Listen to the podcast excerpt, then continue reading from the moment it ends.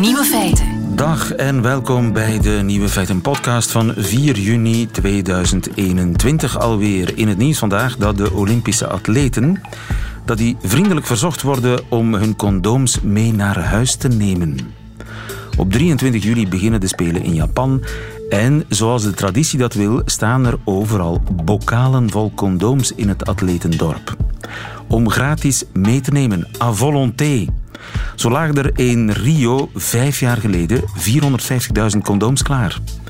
42 per atleet, reken maar uit. In Tokio zijn ze ietsje zuiniger. Voor de Spelen van deze zomer zijn er maar 160.000. Maar het Olympisch Comité vraagt aan de atleten om ze niet te gebruiken. Want in het Olympisch dorp gelden nu eenmaal de afstandsregels. Waarvoor ze dan wel bedoeld zijn, die condooms? Wel om mee terug naar het thuisland te nemen, om daar veilige seks te promoten. Daar gaan ze dus zeker voor gebruikt worden. De andere nieuwe feiten vandaag. Olifanten die kunnen water opsnuiven aan meer dan 500 km per uur. Elke stad heeft zijn eigen microbiële vingerafdruk. Toon mij uw voetzolen en ik weet waar u geweest bent. Er zijn nog meer dan 280 coronavaccins in de maak. En Sander van Horen ontdekt weer een nieuw facet aan België. De nieuwe feiten van Nico Dijkshoorn hoort u in zijn middagjournaal. Veel plezier. Nieuwe feiten. Ik heb deze week mijn eerste prik gekregen en ik moet zeggen, ik was daar heel blij mee. In uh, Flanders Expo, het vaccinatiecentrum, was iedereen ook heel erg vriendelijk en vrolijk op een plechtige manier. Het was een soort plechtige feeststemming die mij deed denken aan mijn eerste communie. Een soort welkom bij de clubgevoel. En dan straks inderdaad over een maand mijn tweede prik, mijn plechtige communie, als het ware.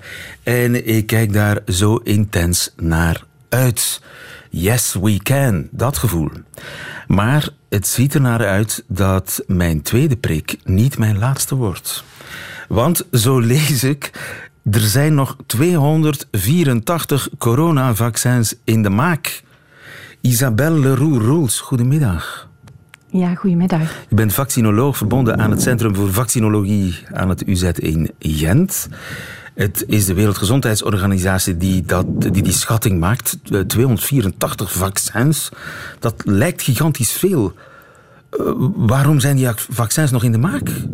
We hebben toch al vaccins? Uh, ja, inderdaad, we hebben er, maar we hebben er nog niet genoeg. Uh, op dit moment zijn er acht geregistreerd, volledig geregistreerd in, in de wereld. Eh, vier bij ons, maar uh, in andere delen van de wereld gebruikt men andere vaccins. Uh, zeven zijn deels ge geregistreerd, dus vijftien in totaal worden al courant gebruikt. En al de rest zit nog ergens in de fase van, van ja, ontwikkeling, eh, ofwel bij het proefdier of, of in klinische ontwikkeling, dus de, de, de fases bij de, bij de mens. Um, uiteraard gaan die 285 uh, niet allemaal, uh, of 284 niet allemaal um, de eindmeet halen hè, of, of, geregistreerd worden. Maar wij hopen in ieder geval dat er daar toch nog een, uh, een heel aantal ja, veilige en, en, werkzame vaccins tussen zitten. En zullen die, die nog werkzamer zijn dan Moderna en Pfizer bijvoorbeeld? Of um, anders werken? Wordt, wel, uh, het wordt moeilijk om, om, om, om die cijfers te evenaren. We hebben, we hebben het geluk dat die eerste vaccins die op de markt gekomen zijn zo goed zijn. Uh, maar we hebben, we hebben nood aan, aan meer vaccins uh, om de wereld uh, te beschermen. Uiteindelijk zitten we wereldwijd nog maar aan een vaccinatiegraad van iets meer dan 20 procent. Ehm, ja, ik denk als je kijkt naar, naar de cijfers van Afrika, dat, dat men daar ja, quasi het volledige uh, continent heeft een vaccinatiegraad die, die heel dicht bij nul zit. Uh, dus, um, en zoals dat je aangaf in de inleiding, hè, is dit, zal het niet bij deze twee dosissen blijven. Dus er is nood aan, aan, aan veel meer vaccins nog.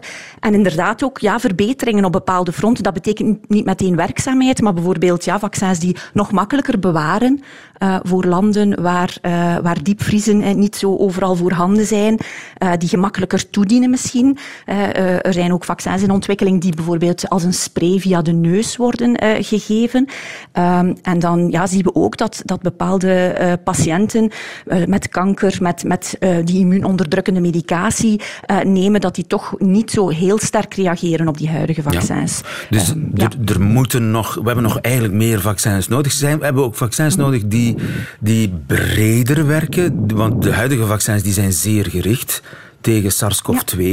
Moeten we vaccins hebben die ook breder gaan en, en meerdere varianten van meerdere coronavirussen uh, kunnen aanpakken?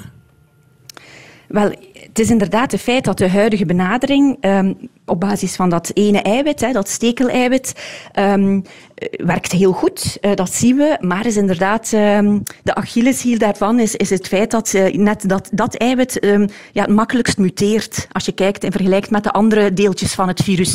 Dus we zien inderdaad ook dat er bedrijven zijn of, of universiteiten die trachten om daar naast dat stekeleiwit daar toch nog andere stukjes van het virus in te steken die stabieler zijn. en er zijn ook momenteel is men ook al gestart met de productie van wat wij noemen multivalente vaccins. En dat betekent dat daar niet alleen dat S-eiwit, of die code daarvoor, van dan um, de, de, de, de Britse variant bijvoorbeeld in zit, maar ook de Zuid-Afrikaanse en ook andere varianten. Dus dat men probeert in zo één vaccin uh, meerdere varianten te steken. Ja. Um, op dit moment wel allemaal nog gefocust op dat ene coronavirus, het SARS-CoV-2. Um, omdat ja, die andere coronavirussen die, die, die bij ons circuleren op, op dit moment uh, veroorzaken eigenlijk milde verkoudheden. Dus, uh, uh, maar maar ja, het zou wel kunnen zijn dat misschien op termijn men wel eens zegt van ja, gecombineerd griep, corona, SARS-CoV-2-vaccin zou misschien wel iets interessants zijn. Um, dat zit er misschien wel in, maar niet voor meteen. Een combinatievirus waar je meteen beschermd bent tegen alle mogelijke varianten van coronavirus. Maar ik hoorde je zeggen dat de huidige vaccins zijn gericht op dat stekeleiwit. Dat is eigenlijk ja, ja. de stekeltjes van het virus waarmee het zich hecht. Dus eigenlijk aan de hechting, uh, daar zijn we op aan het schieten met onze vaccins. En je zou eventueel vaccins kunnen ontwikkelen die breder gaan dan dat. Ja, correct, inderdaad. Uh, dat, dat werkt heel goed. Hè? Um, en en die, die antistoffen die je tegen die, die, dat stekeleiwit uh, opwekt, ja, die verhinderen dat het virus bij je binnendringt. Um, maar eens het binnengedrongen is, um, ja, is het ook belangrijk om andere, andere niet alleen antistoffen, maar ook T-cellen en andere delen van het immuunsysteem aan te spreken. En we zien dus, en we zijn daar ook onder andere in ons centrum mee bezig, um, met zo'n vaccin dat gericht is om vooral T-cellen op te wekken. En dat blijkt vooral goed te zijn voor mensen met, uh, met kanker, uh, ja, lymfeklierkanker oh, bijvoorbeeld, ja. mensen die aan de dialyse zitten. dus wij, wij, we testen dus jullie zijn ook bezig? Ja, ja. Jullie zijn ook bezig om. Ja, ja, maar jullie werken mee aan, aan, aan ja, een van die toekomstige vaccins. Ja, dat is juist, inderdaad. En uh, zitten jullie al in de, in de testfase? Fase 1, uh, eh, inderdaad. Uh, kleine studie bij 48 mensen. ja, 24 die al het gewone vaccin gekregen hebben en 24 die nog niet gevaccineerd zijn. En zoeken jullie nog vrijwilligers? Misschien kunnen ja, we zoeken nog een aantal. Aha. Ja, ja, inderdaad. Voor die studie zoeken we nog een aantal vrijwilligers. En nog voor een andere studie met de geregistreerde vaccins. Hè, Pfizer, Moderna, AstraZeneca. Maar in andere schema's. Uh, uh, dus uh, de vraag die ook vaak gesteld wordt, hè, van kan, je, kan je wisselen? Kan je dosis 1 Pfizer, kan je dosis 2 AstraZeneca of omgekeerd? Of hebben we wel die volledige dosis nodig? Zou een halve dosis niet genoeg zijn? dus we doen allerhande... Allee, dat is een samenwerking met, met collega's van de Universiteit van Antwerpen en het kenniscentrum in België um, is gaan kijken van kunnen we ook um, ja, besparend werken door een kleinere dosis te geven, want dat zou meteen ook onze voorraad uh, ja, ten goede komen. Hè. We zouden meteen meer mensen kunnen vaccineren. Wie mee wil doen aan die studies, uh, wij stellen onze Radio 1-app open. Daar kun je op uh, melden, meld je daar. En uh, dan geven wij je gegevens graag door aan uh, uh, Isabelle Leroux Roels van het vaccinatiecentrum, of het de Centrum voor Vaccinologie, moet ik zeggen, van het UZ in Gent. Want de wetenschap die zit niet stil en er komen allerlei nieuwe generaties coronavaccins. Die komen eraan de komende jaren. Isabelle Leroux Roels, dankjewel. Goedemiddag. Graag gedaan, dankjewel. Nieuwe feiten.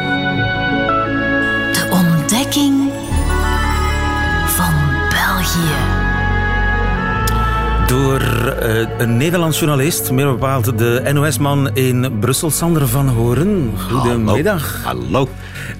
Je ziet er zo vrolijk en... Uh... Het, de zon schijnt. De zon... Nog even dan toch. Ben je al geprikt eigenlijk? Ik heb deze... mijn eerste AstraZeneca drie weken geleden gehad. Is, krijg je dat dan in Nederland? Of, nee, ik ben inwoner van België, dus ik heb het gedaan op, op De Nijzel. Oké, okay, De ja. Nijzel. Ja. En dus jij bent uh, in afwachting van je tweede prik? Ja, en voel me sterk benadeeld door mensen die jonger zijn dan ik... en nu uh, bijvoorbeeld Pfizer krijgen of Janssen en maar één vaccin nodig hebben. Je hebt Janssen of uh, Pfizer? Oké. Ik ben lid van de Pfizer Club, maar Pfizer ik ben niet jonger dan jij jou. hebt dus jouw tweede vaccin, hè? nee, nee, nee, maar de eerste prik nog maar. Nee, precies, maar jij gaat je tweede dus krijgen voordat ik mijn tweede krijg. Omdat er bij AstraZeneca langer tussen zit. Dus nu krijg je dat... ik ben volgens mij ouder dan jij dat, dat jij dus je volledige vaccin krijgt nog voordat ik het heb. Dus ik voel me sterk benaderd. Nou ja, goed, anyway. Vaccinjaloezie, ja, dat, uh, is een nieuw grip, woord. Ja, wat heb, je, wat heb je, want jij ontdekt ons land en komt daar een verslag van uitbrengen, meestal op vrijdag. Uh, heb je iets ontdekt? Nou, heb je iets meegemaakt? Iets wat ik eigenlijk al wist, maar uh, dat we hebben het natuurlijk elke keer met die taaltoets dat ik bepaalde woorden niet ken of bepaalde woorden juist wel gebruiken. Want elke vreemde taal heeft woorden die eigenlijk geen equivalent hebben in je eigen taal. En die dus lekker zijn om te blijven gebruiken. Ik bedoel, in het Hebreeuws bijvoorbeeld, ik heb in Israël gewoond, heb je dafka.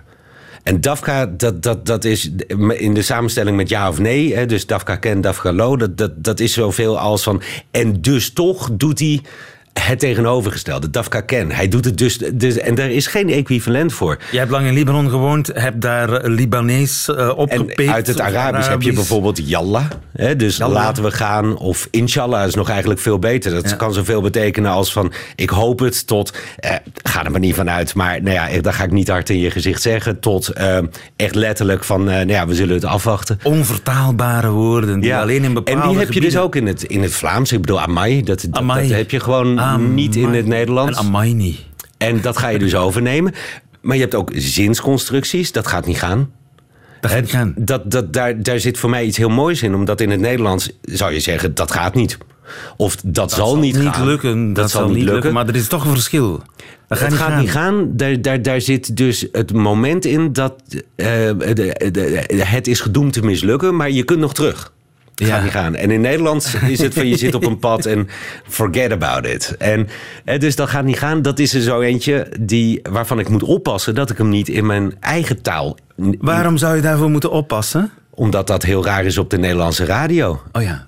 En eh, ook, ook met Arabische woorden natuurlijk, die je her en der hebt opgepikt. Ja, ja. ik bedoel... Eh, en, je dat wel eens, dat je midden in je verslag van de NOS amai nee, zegt? is toch een ander standje. dus ik heb ook uh, nooit, uh, als, als men in het Midden-Oosten uh, mij vroeg... komt het ooit nog goed, zal ik niet inshallah zeggen... terwijl dat het enige juiste antwoord is op ja. zo'n moment. Maar ik heb dus de afgelopen week, weken het moment meegemaakt... dat ik Vlaams dus niet heb ingezet als um, uh, Nederlands met een paar Vlaamse woorden, maar echt als als andere, als vreemde taal eigenlijk. Bent Vlaams gaan praten? Nou, bewust en gedwongen, omdat ik uh, in een situatie zat met een uh, doorlichter van een opleiding. En daar uh, zaten mijn gesprekspartners. Opleiding? Welke opleiding? Opleiding journalistiek hier in Brussel. Okay. De gesprekspartners, de leraren, de directie, de, de, de alumni, de studenten, die zaten op afstand. Dus een beeldverbinding, nog altijd. En ik merkte dat op een gegeven moment verstond men mij gewoon niet. Hè? Nee. En dat komt omdat je met andere mensen in zo'n uh, visitatiecommissie zit die Vlaming zijn en dus gewoon Vlaams praten en het jargon spreken. Maar ook omdat je uh, met specifiek jargon zit. En dan moeten mensen dus dat op het moment moment die dat. bezig zijn met een opleiding journalistiek. Maar die in de context zitten van praten over de opleiding, dat doe je in het Vlaams. En op het moment dat er dus iemand is die heel veel Nederlandse zinsconstructies ook gebruikt, dan moet je dat toch gaan vertalen. Dus ik heb en wat bedacht, begrepen die dan bijvoorbeeld niet? Nou, bijvoorbeeld op het moment dat ik zeg van wordt daar dan gedurende de opleiding aandacht aan besteed. Dat is toch. Dan zou. Dan, dan, Oké, okay, maar jij zit nu tegenover mij en we hebben het hierover. Maar op het moment dat je heel erg bezig bent met de inhoud van vakken, merk ik dat het beter is om te zeggen: hoe wordt daar doorheen de op, uh, opleiding opvolging aangegeven? Of opvolging aangegeven? Ja, hoe wordt dat ja. opgevolgd? Hoe wordt dat opgevolgd? Ja. En doorheen de opleiding, ik zou het in het Nederlands nooit gebruiken gedurende de hele opleiding of de hele opleiding lang. Maar dat is gewoon kreupel-Nederlands. Dat is geen Vlaams-Nederlands. Dat is Oh, kreupel-Nederlands. Nee, oh, jij, maar hoe ik het zeg bedoel je? Nee. Hoe, hoe, hoe jij Nee, maar er zijn nog andere dingen. Ik bedoel, ik kan het hebben over een eh, dossier. En dan begrijpen ze meteen waar ik het over heb. Ja, een dossier. Een dossier. Ja. Wij zijn eindelijk een keer Frans, Franser dan de Vlamingen wat dat betreft. Ja, maar zo zijn er allemaal woorden. eh, wat ik nog altijd niet kan. Hè? Dus je kunt heel veel dingen kun je bij neerleggen. Van ik weet dat ik het raar uitspreek. Het is bijna alsof ik Frans of Hebreeuws of Arabisch spreek. Ehm, maar waarom doe je het daar wel en waarom zou je het hier niet doen? Hè, dus dus Ja, als dat doorheen de opleiding Ja. opvolgen, dat is, dat is een kreupel. Dat is slecht Nederlands. Nou ja, Gewoon. dat moet je dan tegen, de, moet je dan tegen heel veel Vlamingen zeggen, want zo wordt dat gewoon gezegd. Maar wat ik dus niet kan bijvoorbeeld is eh, dat, dat goochelen met het woordje. En waar ik, nee, waar ik het meeste moeite mee heb, is het woordje moeten in het Vlaams. Want jullie gebruiken het heel veel. En in Nederland gebruiken we het steeds minder eigenlijk. Omdat het woordje moeten, daar zit een. Ehm, een, een, eh, iemand vindt dat dat moet. Ja. Dat kan je ook zelf zijn trouwens. Ik moet van mezelf meer Vlaams spreken. Maar hier heeft het ook, eh, de, gebruik je het ook als het een onvermijdelijkheid is. Zoals? Eh, moest het zo zijn dat. Ja. Maar je hoort het ook, luister maar eens naar je Mocht eigen nieuwsberichten. De politie moest het waterkanon inzetten. Ja, ja, ja, ja, ja, ja. Waarbij wij ons in Nederland dan dat veel meer, omdat we het veel meer gebruiken als van wie moet dat dan? Nou, toch niet van de demonstranten in het Terkamerenbos. Die, die hadden dat waterkanon, niet- ja, misschien ter En afkoeling. de politie moest het waterkanon zeggen, wordt in een NOS-bericht, wordt dat... Zetten het waterkanon in. Zetten het waterkanon, Ja. punt. Ja. Daar zit geen connotatie, dat is volledig zakelijk. Want dat is het namelijk. De Ja. politie deed dat. Ja. En dat is wat je wil zeggen. En op het moment in het Nederlands in elk geval dat je het woord moeten gebruiken, dan, dan roept dat bij ons de vraag op van ja, maar van wie dan? Heel boeiend, die nuanceverschillen tussen eh, Vlaam, Vlamingen die Nederlands spreken en Nederlanders die Nederlands spreken. Maar wat ik zo raar vond, is dat jouw perfecte Nederlands Ja. Niet begrepen werd. Nee, en dat heb je toch vaak Dat op het moment. mij toch Nee, echt. maar dat, dat is ten eerste de afstand van het zoomen. Hè, natuurlijk, dat, dat, dat is gewoon een euvel van eh, eh, het, het eh, telewerken. Maar het heeft er ook mee te maken dat je. Eh, op het moment dat je buiten de context, hè, zoals wij hebben nu een gesprek, je weet, je zit tegenover een Hollander, we hebben het over taal, of we hebben het over de inburgering, is je tolerantiegrens veel hoger. Terwijl op het moment dat jij aan het spreken bent over de inhoud van een opleiding, een opleiding die in het Vlaams plaatsvindt, een beoordeling die in het Vlaams plaatsvindt, dan is het Ik heel heb erg moeite met het woord Vlaams niet gebruikt, want dat bestaat namelijk niet als taal. Wij spreken Nederlands. Eh, Klopt, alleen er zijn zulke grote verschillen dat het soms helpt om het Vlaams wel, en dat is dus Ja. mijn stelling, als vreemde taal te benaderen. Ja. Maar dat is een, een, Want dat is een taalevolutie die nu bezig is. Hè? Ik bedoel, eh, die, die, ta- die talen Ja. eh, drijven uit elkaar. Het standaard Vlaams, Varianten drijven uit elkaar. het standaard Vlaams dat, dat verdwijnt stilaan. Ja. Ja. Of het standaard Nederlands in Vlaanderen wordt vervangen door een soort standaard Vlaams. Maar hoe grappig is het? Want op het moment dat ik dus eh, in het buitenland Arabisch of Hebreeuws sprak, dan werd dat door mijn gezin bijvoorbeeld volledig geaccepteerd. Maar op het moment dat ik hier mijn Nederlands vervlaams, om niet te zeggen Vlaams spreek, Dan is dat verraad. ja, dan word ik uitgelachen. Ja. Ook omgekeerd, hè? Als, als een Vlaming eh, met een Hollandse tongval begint te praten, Ja. Dat wordt eh, niet in dank afgenomen. Maar wat ik dus nog niet kan, is de Vlaamse manier van vragen stellen. Want dat is toch. eh, En ik werd er ook wel, merkte ik, o- toch wel een beetje om uitgelachen. Die, die indirectheid, dat kan ik niet. Van lieven, ehm, allereerst, nee, vooraleerst.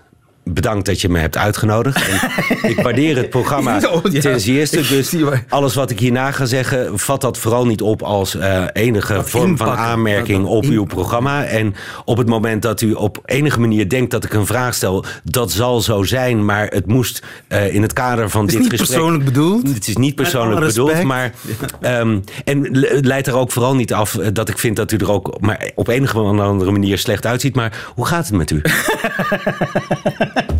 Oké, ik Of, snap kun- het kunt, u, kunt u reflecteren op uw gemoedstoestand van vandaag? Nou ja, iets in die geest. Terwijl in Nederland, ik bedoel, jij bent de presentator, ik ben de gast. Dat is makkelijk, want dan hoef je al die plichtplegingen niet. Lieve, hoe is het met je? Het gaat uitstekend met mij, maar ik vind het toch eh, een treurige gedachte dat eh, eh, Vlamingen en Nederlanders uit elkaar drijven. Wat hun Er komt een dag dat we elkaar niet meer verstaan. En waarom? Uiteindelijk gaat het om communicatie. En op het moment dat je dus vast blijft houden aan het zal gelijk moeten zijn zijn en men heeft, men hier, eh, men heeft hier mij maar te verstaan. Ja, waarom? Terwijl als ik eh, inderdaad recht doe aan de verschillen en probeer me daaraan aan te passen en men verstaat me daardoor beter, letterlijk verstaan in Ja, de ja. letterlijke zin van het woord, why not? Wa- waarom niet? Anderzijds, als ik kan kiezen deel uitmaken van een taalgroep van lopen. 6 miljoen. Angela, sorry. Als ik, als ik kan kiezen tussen een, een deel uitmaken van een taalgroep van 6 miljoen en van 26 miljoen, Ja, dan kies ik voor het laatste. Dan denk ik een bredere blik op de wereld. misschien. Cosmopoliet. Eh, desondanks ga ik je toch. eh, Oh, nee. Voorleggen.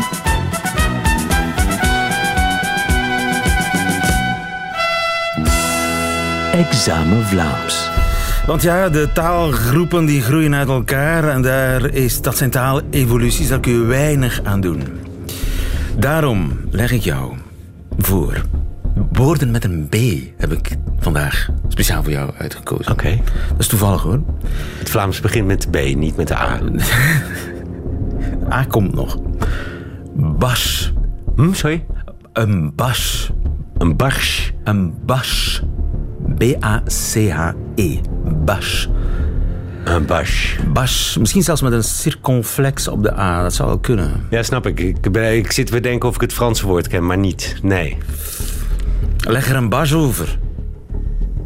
Een dekentje? Ja, tot een half punt. Een toch? pleet. Nee, is een dekzeil. Een dekzeil? Een bas. Ah, oké. En waarom noem je dat niet gewoon een dekzeil? Omdat wij Vlamingen zijn, vrees ik. En een andere taal spreken? bissen. Context? Ik moest bissen. Hoeveel Nog keer een doen. Ja, Ja, bies. blijven zitten. Eigenlijk op school. Gebuist zijn. Nee, dat ja, is... is bisnummers doen is iets anders dan bissen. Bissen is specifiek op school blijven zitten. Oké, cool. Brossen. Niet brassen. Nee, br- brassen weet je, hè? De, de- de Nederlandse brassen. Dus een beetje brallen, een beetje eh, drinken. Ja. Brossen. Brossen is iets anders. Nou, vertel, context. Heb jij veel gebrost Ja. in uw stu- studententijd? ja, maar dat is dan toch een soort van brassen. Het kan gepaard gaan met bras. Oké, vertel. Maar niet noodzakelijk. Brossen is spijbelen. Spijbelen? Ja, ik ga brossen. Ik ga het niet doen. Ik ga niet naar de les. Oké. Ik bros. Terwijl mijn kinderen toch naar Vlaamse scholen gaan. Maar die brossen niet. Misschien doen ze het wel. Ja. Zeggen het jou niet. ja. Nee, dan dat zullen merk ze misschien- vanzelf als ze gebuist zijn. Buizen is, Ja. is geen specifiek Vlaams woord. Met een B. Jawel. Ja, ja, ja. Maar dat heb jij gewoon spontaan al opgepikt. Maar dat, dat is de, de oneerlijkheid. Ik bedoel, jou valt het nu op. Ja. Maar meestal op het moment dat je dus een overdaad aan, Franse, eh, of aan Vlaamse woorden en zinsconstructies ook gebruikt, valt het niemand op. En dat is de oneerlijkheid van een andere taal spreken. Dat op het moment dat je het doet, dan verwacht je schouderklopjes van eh, Ja. wat goed. Maar dat, Maar, maar je krijgt foei, foei, foei van je Nederlandse collega's als je het woord buizen gebruikt. ja. ja, het is gewoon zitten blijven. Biek. Een balpen. Ja. Ja. Ik vind dat je toch vooruitgang maakt. Ja. Absoluut vooruitgang maakt. Ja, maar En- dat, dat krijg je als je een tijd ondergedompeld wordt in, dat, in die vreemde taal, dat Vlaams. Ja. Dan doe je kennelijk ook je examen aan het einde van zo'n week beter. Ja. En ik vind het prima, maar ik vind het toch jammer dat die twee talen uit elkaar... Ja, maar dat is, dat, dat is wat, wat jij vindt. Maar dat, ik bedoel, is niet per definitie wat het is. Nee, tuurlijk niet. Nee. Het is wel zo. Het is... We komen hierop terug.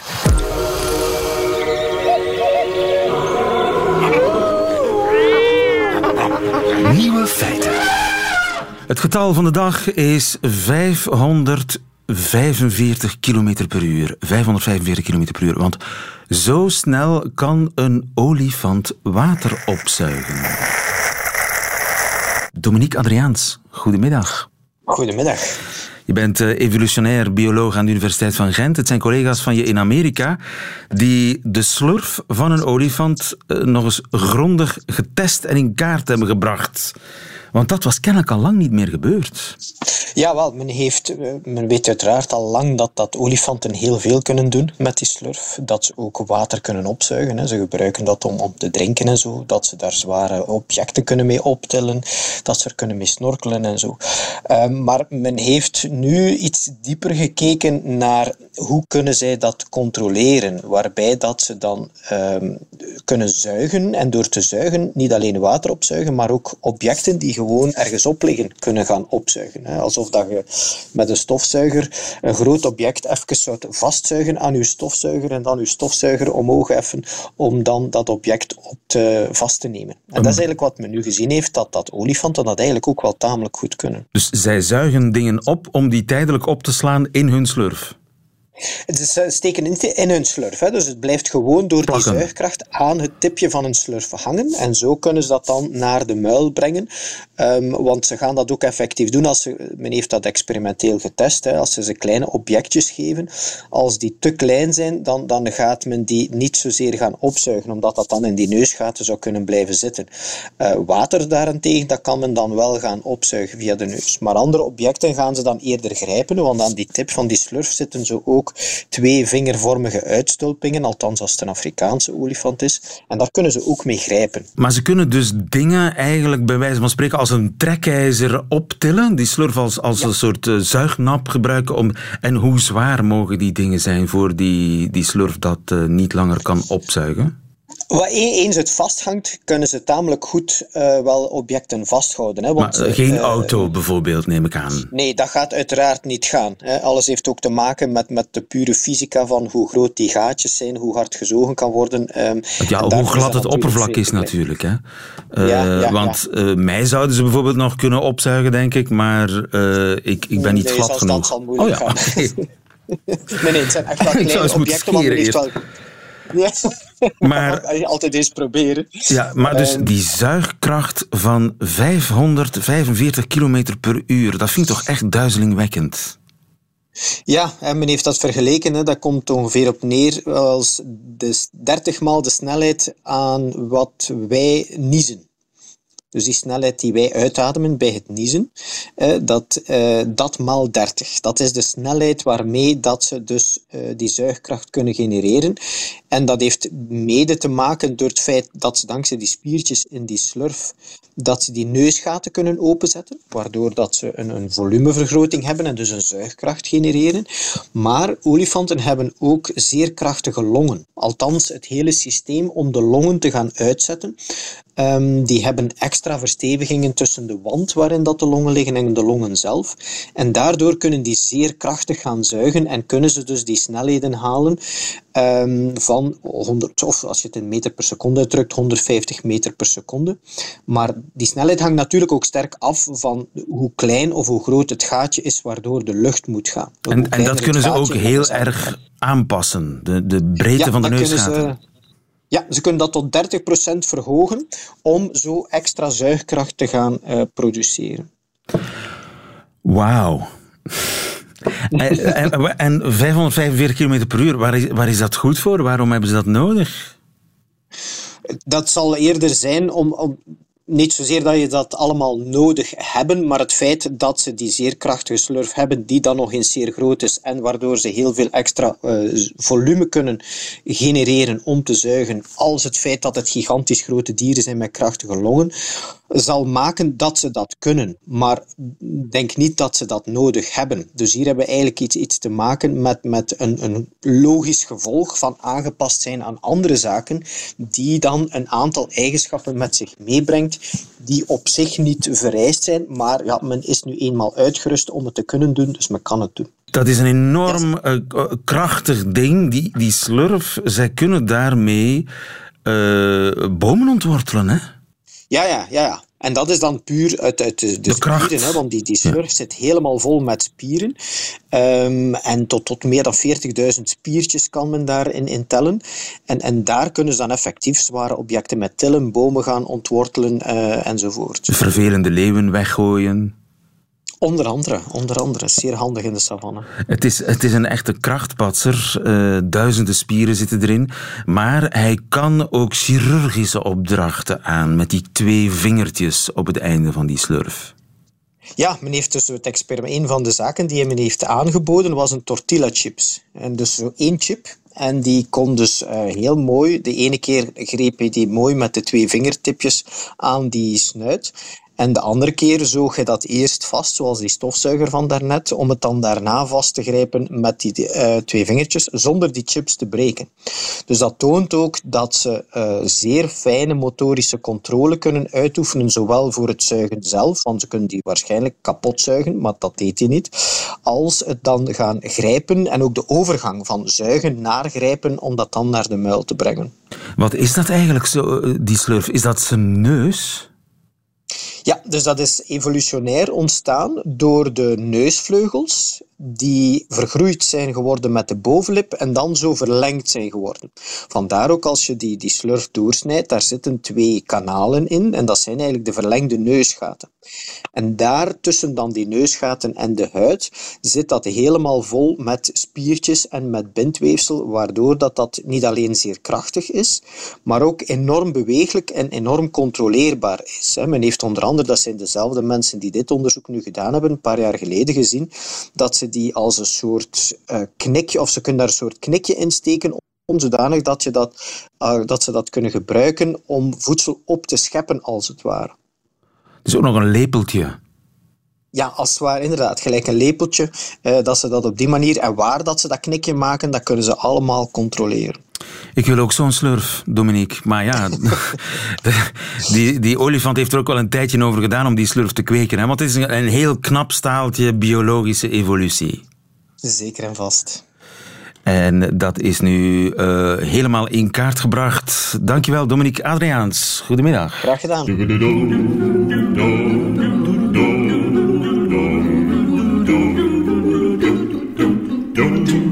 Nieuwe feiten.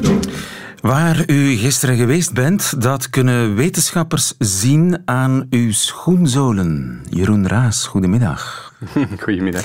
U bent microbioloog aan de Universiteit van Leuven.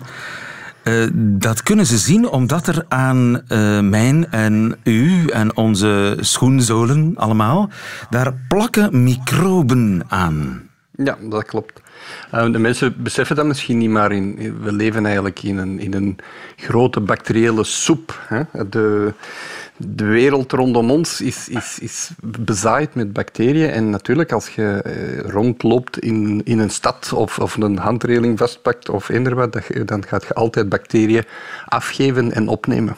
En die bacteriën, die microben, die verraden waar ik allemaal geweest ben. Wel, dat is hetgeen dat de, onderzoekers van deze studie uh, toch zeggen. Hè. Dus wat ze gedaan hebben, ze hebben in, in 60 steden wereldwijd uh, DNA-stalen genomen, uh, vooral dan in, in, de, in de subways. Um, en die DNA-stalen hebben ze geanalyseerd en hebben ze eigenlijk een soort microbiële profielen gemaakt. Hè. Welke bacteriën zijn waar aanwezig in welke hoeveelheid. En als ze dat dan vergelijken tussen verschillende steden, zien ze dat de, dat de steden eigenlijk allemaal een beetje zo hun eigen microbieel profiel hebben. Oké. Dus elke stad heeft zijn eigen eh, microbiële vingerafdruk, voetafdruk eigenlijk. Ja, maar natuurlijk moeten we dat ook een beetje in context plaatsen. De, de, het is niet de stad zelf, denk ik. Het, het gaat hier over de omstandigheden van die stad. Het gaat over de luchtvochtigheid, over de warmte, over de mensen die daar wonen, over de dieren die daar wonen, over de graad van urbanisatie, over de... de ja. Ja dat al, een combinatie van omgevingsfactoren eigenlijk. ja, maar die zijn heel specifiek voor die ene stad soms. Hè? Dat allemaal samen. Ja, dat klopt. Dat klopt inderdaad. En vooral omdat ze vergelijken steden zoals uh, uh, Parijs en Kuala Lumpur, ja, dan kun je je voorstellen dat dat een totaal andere uh, omstandigheid is. Hè. Maar is er ook een verschil tussen Parijs en Londen? Of Parijs en Berlijn? Wel, er zitten verschillen in, om, omdat, er, omdat de mensen die daar wonen ook uh, anders zijn. En, en, en, maar natuurlijk, hoe meer de omstandigheden op elkaar lijken, hè, uh, hoe, hoe, meer gelijkend dat die steden uh, gaan zijn. Ja, ja. Maar heeft bijvoorbeeld de VRT zijn eigen microbiële profiel? Um, ik denk dat de VRT uh, uh, aan zich misschien als, als gebouw dat misschien wel zou hebben, maar ik, ik, ik, misschien kan ik het nog sterker stellen. Ik vermoed eigenlijk dat elke bureau uh, op de VRT zijn eigen profiel heeft. Want wat we ook weten is dat de mensen die aanwezig zijn in een ruimte bijdragen aan de microben in zo'n ruimte. Er zijn een paar jaar geleden studies geweest waarbij dat ze een kamer hebben genomen, volledig steriel gemaakt. Hebben ze daar verschillende mensen ingebracht, een, een, een, een uurtje laten zitten op een stoel en wat laten bewegen. En dan die mensen terug laten vertrekken en dan stalen genomen. En ze konden eigenlijk achteraf zien uh, welke persoon in die kamer geweest was naar de bacteriën, de huidbacteriën bijvoorbeeld, die die persoon had achtergelaten. Dus ik heb dus zelf op... mijn eigen microbiële vingerafdruk. Oh ja, helemaal zeker. Dat is, daar, daar zijn we al een, een beetje langer mee bezig. Um, de, de, iedereen van ons draagt ook miljarden bacteriën op in, in ons lijf. En, en, en, die, en een deel daarvan is inderdaad uniek per persoon. En als je vaak met dezelfde mensen samenwerkt, kijk even aan de andere kant van het glas naar uh, uh, onze redactie, mijn redactie, een technicus en zo. Uh, nemen wij elkaars microben over? Um, ik weet niet of dat, dat al bestudeerd is um, bij radiotechnici, maar um, in, in, in, gezinnen, in gezinnen zien we dat wel. Hè? De, de, de microbiota van mensen die samen in huis leven convergeert. Die lijken meer op elkaar dan mensen die in andere huizen leven. Vooral, vooral op het gebied van de huidflora. Ja, ik, ik moet die kennis toch even tot me laten doordringen. nu, eh, dat heeft iets griezeligs, maar heeft dat eigenlijk belang? Ja, het is zeker niet griezelig. Hè. Mensen associëren bacteriën altijd met, met iets slechts. Hè. En, en, en, en, en vooral nu ook in, in tijden van pandemie hebben, hebben de microben helemaal een slechte naam gekregen. Maar het, het, het, het is een normaal gegeven dat wij in een grote symbiose leven met alle organismen op deze planeet. En bacteriën zijn daar gewoon een deel van, net zoals planten en dieren dat zijn. Dus op zich is dat geen probleem. Um, het is belangrijk dat we, dat we dit soort dingen in kaart brengen. Eén, gewoon uit puur uh, ja, ecologisch standpunt. Hè. We, we willen de ecologie van onze planeet goed begrijpen en daar horen de bacteriën ook bij. Bijvoorbeeld hebben ze in deze studie ook uh, gezien dat um, de grootste biodiversiteit aan stadsbacteriën te vinden is dichter, als je dichter bij de evenaar komt. En dat is interessant, want dat zien we bij planten en dieren ook. De grootste biodiversiteit aan planten en dieren bevindt zich ook in de buurt van de evenaar. Dus die algemene ecologische wetten gelden ook voor bacteriën. Dat is, dat is één belangrijke bevinding. De andere Waarvoor dat, dat belangrijk is, is bijvoorbeeld het, echt in kaart brengen van de algemene biodiversiteit. Er zijn duizenden, nee, waarschijnlijk miljoenen soorten bacteriën die we nog niet kennen.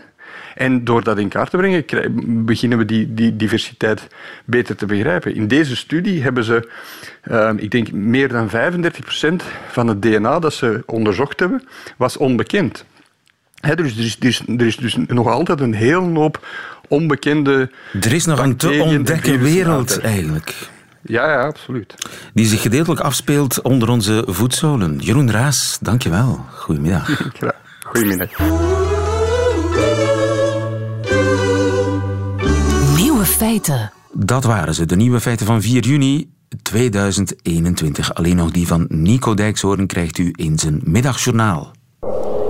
Nieuwe feiten. Middagjournaal. Beste luisteraars. Gisterenmiddag ontving ik mijn tweede vaccinatie AstraZeneca om te voorkomen dat ik op mijn buik in een ziekenhuisbed sterf, terwijl mijn familie en vrienden achter een raam gekleed in bacteriewerende kleding naar mij zwaaien.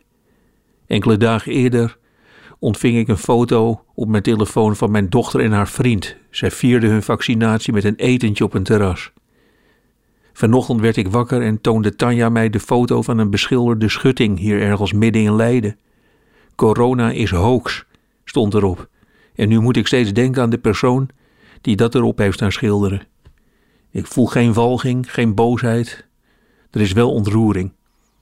Ik kan mij wel druk gaan maken om die nihilistische tekst, om de wereldvreemde ontkenning van alles wat er om ons heen gebeurt, maar kan ook in dat bange hoofd proberen te kruipen. Want hoe is dat nou precies gegaan? Hoe boos moet je zijn om een blik verf te kopen en een kwast? Ik heb mij daar wel vaker over verbaasd. Hoe is het mogelijk dat mensen vijf uur lang heel boos blijven? Ik noem u een legendarisch voorbeeld. Jaren geleden keek een acteur naar een live interview op de televisie waarin hij door een criticus helemaal kapot werd gemaakt. Hij deed zijn jas aan, hij stapte op zijn fiets en hij reed naar de tv-studio. En dat was bijna anderhalf uur rijden. Hoe hou je dat vol? Boos blijven tijdens het fietsen. Ik zelf zou na 100 meter denken: waar ben ik mee bezig? Maar die acteur die werd blijkbaar steeds bozer. Hij wachtte de criticus op en sloeg hem op zijn bek. Dat zie ik nu ook voor mij bij de Corona is hoogschilder. Die is ochtends heel vroeg opgestaan, heeft twee kwasten en een pot verf meegenomen, is op de fiets of in de auto naar dat gebouw in de stad gereden, heeft het goede ogenblik afgewacht en heeft de leus geschilderd en is weer naar huis gegaan, tevreden waarschijnlijk. En dat heeft iets ontzettend liefs. Al die ongerichte energie.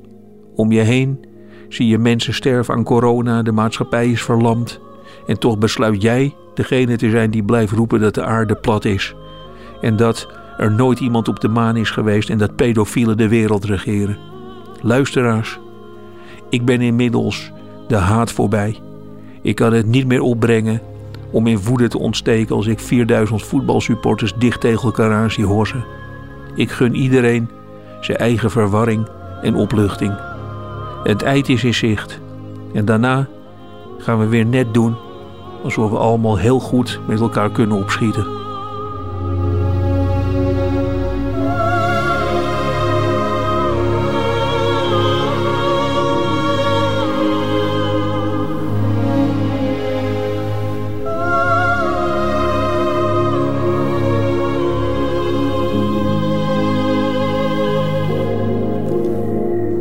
Middagjournaal met Nico Dijkshoorn. Einde van deze podcast.